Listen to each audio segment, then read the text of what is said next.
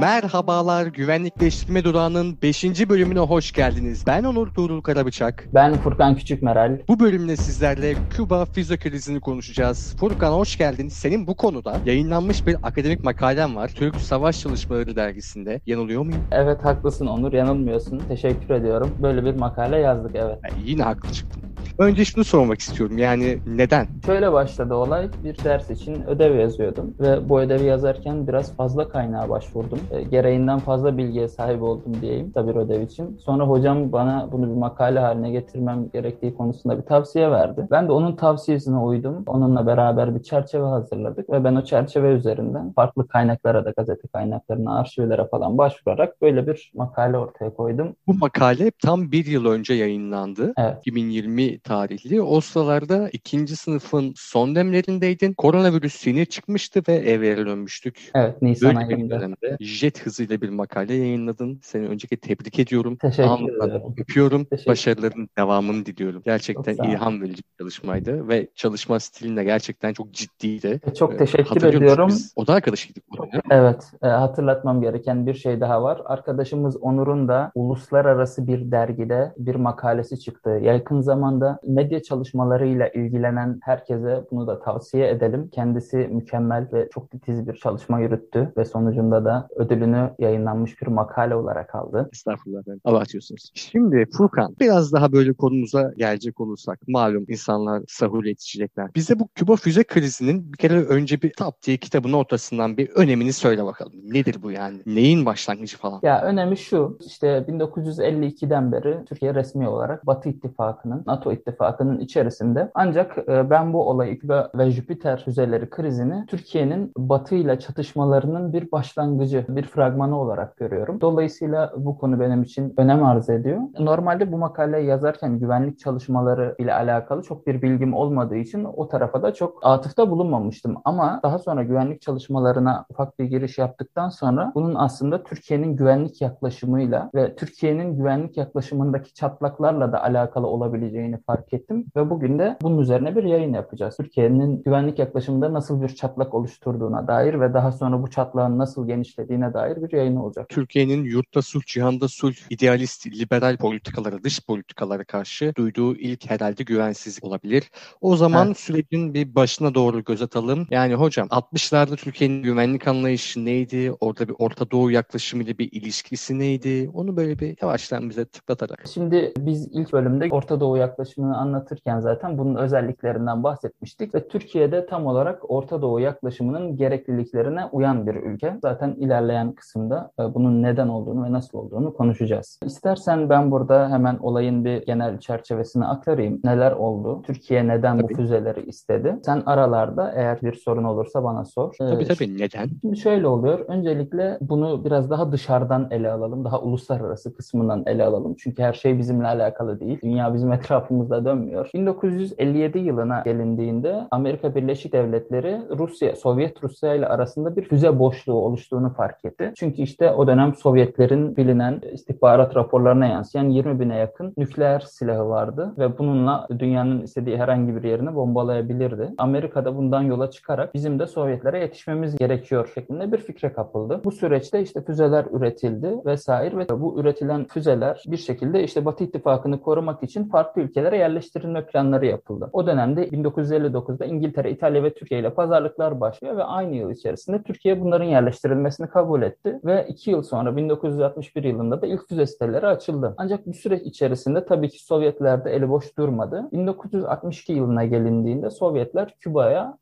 füzeleri yerleştirmeye başladı. O meşhur Küba füze krizindeki füzeleri yerleştirmeye başladı ve e, aynı zamanda da Amerika'nın çok yakınına yaklaşık 41 bin asker konuşlandırdı. Bu süreç içerisinde işte ben bu makalede aslında Türkiye bu füzeleri neden istedi üzerinde duruyorum. Merkez aktörüm Türkiye aslında. Başlarken herhangi bir sorun olacak mı yoksa devam edeyim mi Türkiye'nin Jüpiter füzelerini isteme sebeplerine? Direkt oraya gidelim bence evet. Tamam. Öncelikle 1953'te yanlış hatırlamıyorsam Stalin öldü. Ancak Stalin Stalin ölmeden önce hepimizin de malumu olduğu üzere Türkiye'den çok ciddi istekleri vardı. İşte Türkiye'nin doğusunda ve boğazlarda bir takım haklar iddia etti Sovyet Rusya ve bu Türkiye'ye çok ciddi bir güvensizlik hissettirdi. Daha sonra da devam eden bir güvensizlik hissettirdi. Stalin'in bu istekleri Türkiye'nin Jüpiter füzelerini isteme sebeplerinden birincisi bence. İkincil olarak da ordunun ciddi bir modernizasyona ihtiyacı vardı. Çünkü güçlü bir ordun olmaksızın böyle bir tehdide cevap veremezsin ve ordunun modernizasyonu da modern silahlara dayalıydı. Böyle bir fikir vardı en azından. Bir diğer argüman da caydırıcılık. Sovyetleri Türkiye'ye yapılabilecek herhangi bir saldırıdan caydırmak istiyordu Türkiye. Ancak bu argümanda biraz sıkıntı var. Çünkü Jüpiter füzeleri aslında birincil saldırı dediğimiz silahlar. Yani şöyle mesela örnek verelim denizaltılar ikincil saldırı silahlarıdır. Ne gibi? Mesela Sovyet Rusya Amerika Birleşik Devletleri'ne bir saldırı başlattı. Birincil saldırı başlattı. Bu saldırı bittikten sonra ayakta kalan ve Rusya'ya cevap amaçlı kullanacağı silahlar ikincil saldırı silahları. Ancak bizim şöyle bir sıkıntımız vardı. Jüpiter füzeleri yalnızca Sovyetlere savaş açacakken kullanılabilen silahlardı. Yani Sovyetler füze sitelerini vurduğu zaman bizim cevap verecek bir şeyimiz yoktu. Dolayısıyla şöyle bir argüman var. Bu silahlar caydırıcılıktan ziyade provokasyona sebep oluyordu. Nitekim o dönemin Dışişleri Bakanı Feridun Cemal Erkin'in de bu silahların hem bir paratoner hem de Rusya'ya karşı bir garanti e, niteliğinde olduğundan bahsetti. Bir diğer sebep de bu işte modern silah diyoruz. Modern silahlarla sağlam güvenliği sağlayacağız diyoruz. Ama neden? Çünkü bizim bir hedefimiz var. Hedefimiz tam bağımsızlık. Kemalist politikaların temel yapı taşlarından birisi. Bu tam bağımsızlığı nasıl sağlayacaksın? Sovyetlere karşı güçlü bir güvenlik yapısıyla ve bir caydırıcı silahla, modern bir silahla karşılık vererek sağlayacaksın diyor. Bir diğer argümanımız da buydu. Aynı zamanda Rusya ile uzun süreli çıkar çatışmaları da o dediğim gibi Stalin ölmeden var olan istekler, Türkiye'ye güvensizlik hissettiren istekler aynı şekilde Türkiye'nin güvensizlik hissetmeye devam etmesine sebep oldu. Ve bu çıkar çatışmalara da Türkiye'nin bu silahları çok daha kolay bir şekilde kabul etmesine sebep oldu. Ee, sonuncu olarak da ABD'den askeri desteğin yanında Türkiye'nin ekonomik desteğe de ihtiyacı vardı. Nedir bu? Şimdi ben Amerika Birleşik Devletleri'nin yanında yer alacağım. Yani Orta Doğu yaklaşımını savunacağım. Ancak bunu yaparken benim paraya da ihtiyacım var. Ve bu parayı da elde etmek için çoğunlukla Türkiye o dönem dış yardıma başvuruyor. Bu dış yardım Amerika Birleşik Devletleri'nden gelecek. Dolayısıyla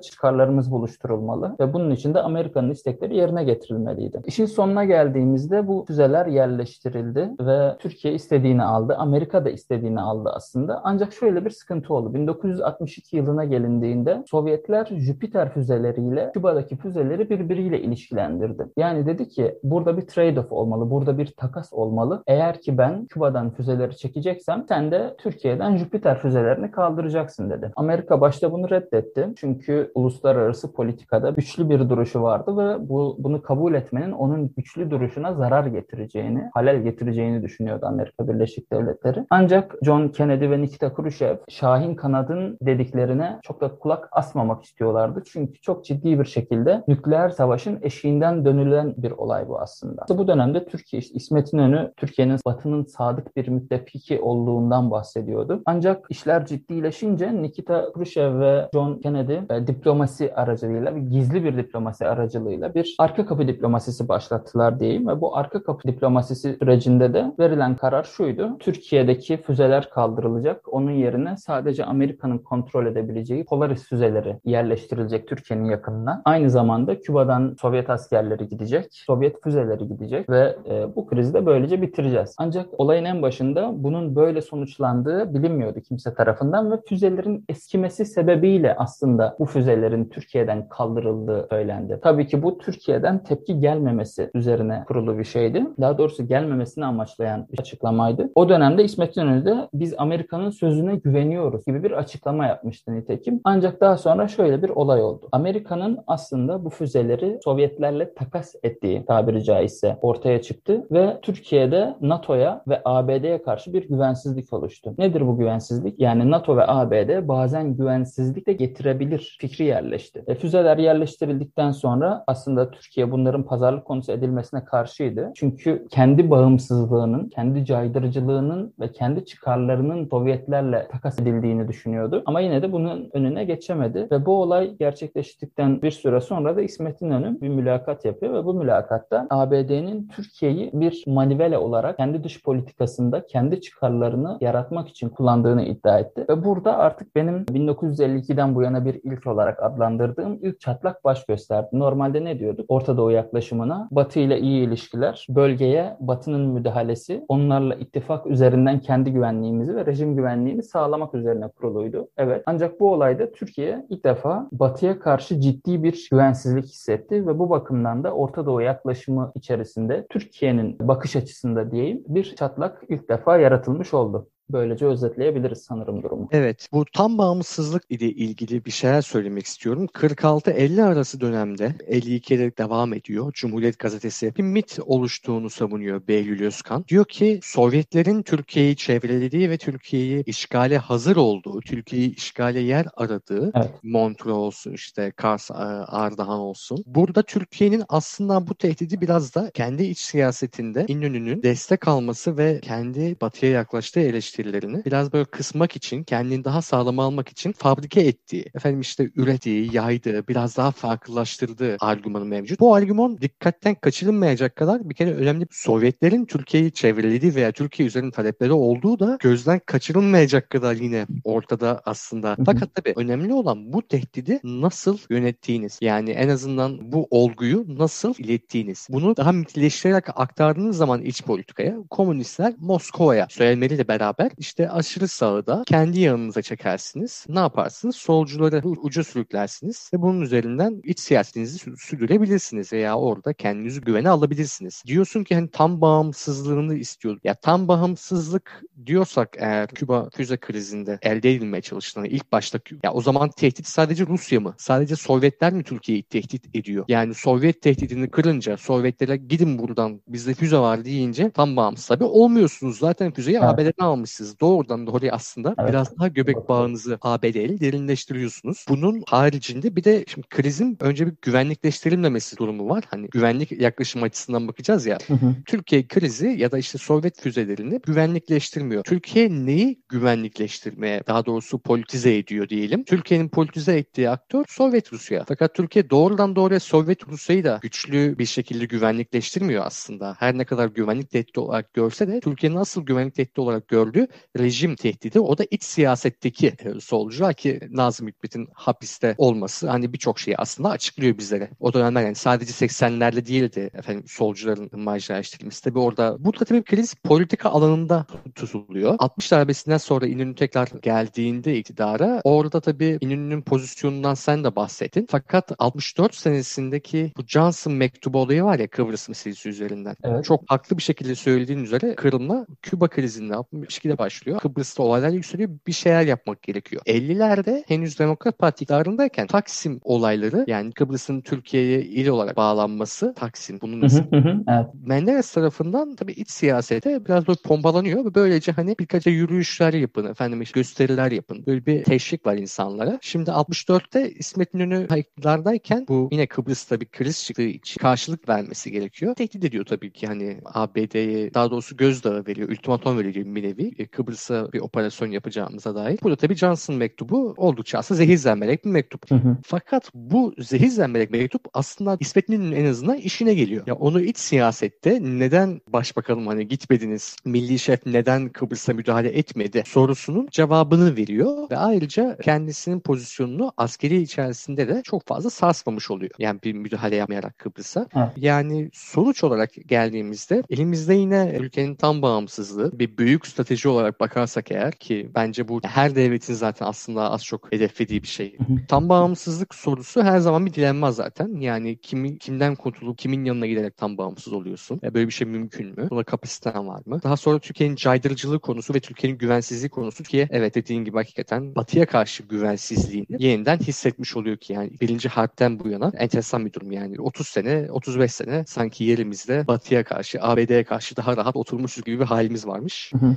Bahsettiğin gibi birçok kırılmanın başlangıcı Küba füze krizi. Bugüne kadar gelen NATO içindeki konumumuz demirlenmiş oluyor. Ben valla evet. ağzına sağlık. Teşekkür ediyorum. Burada son bir yine bir dokundurma yapalım. Rejim güvenliğine değindiğin için söylüyorum bunu. 60 darbesine ben değinmeyi unutmuştum. Sen söyledin. Malum Türkiye'de iktidara gelen herkesin meşruiyetini diğer orta seviye ya da alt seviye güce sahip güçlerdeki ülkelerdeki gibi rejim ilk geldiği zaman ya da hükümet ilk geldiği zaman kendi meşruiyetini uluslararası uluslararası alanda önce bir sağlamaya çalışıyor. Çünkü dışarıda meşruiyetini sağlayamayan bir hükümet içeride her zaman iç kırılganlığını daha önceki bölümlerde de senin bahsettiğin sürdürüyor ister istemez. Dolayısıyla yeni gelmiş bir darbe hükümeti 1960'ta ister istemez yine dış meşruiyetini dışarıda arıyor ve Jüpiter füzelerini Türkiye'nin edinmesi için de bu çok ciddi bir teşvik edici bir konuma sürüklüyor Türkiye'yi. Diyelim ve istersen ufak bir özetleyip kapatayım. Tabii. Ne dedik şimdi? Türkiye Orta Doğu yaklaşımı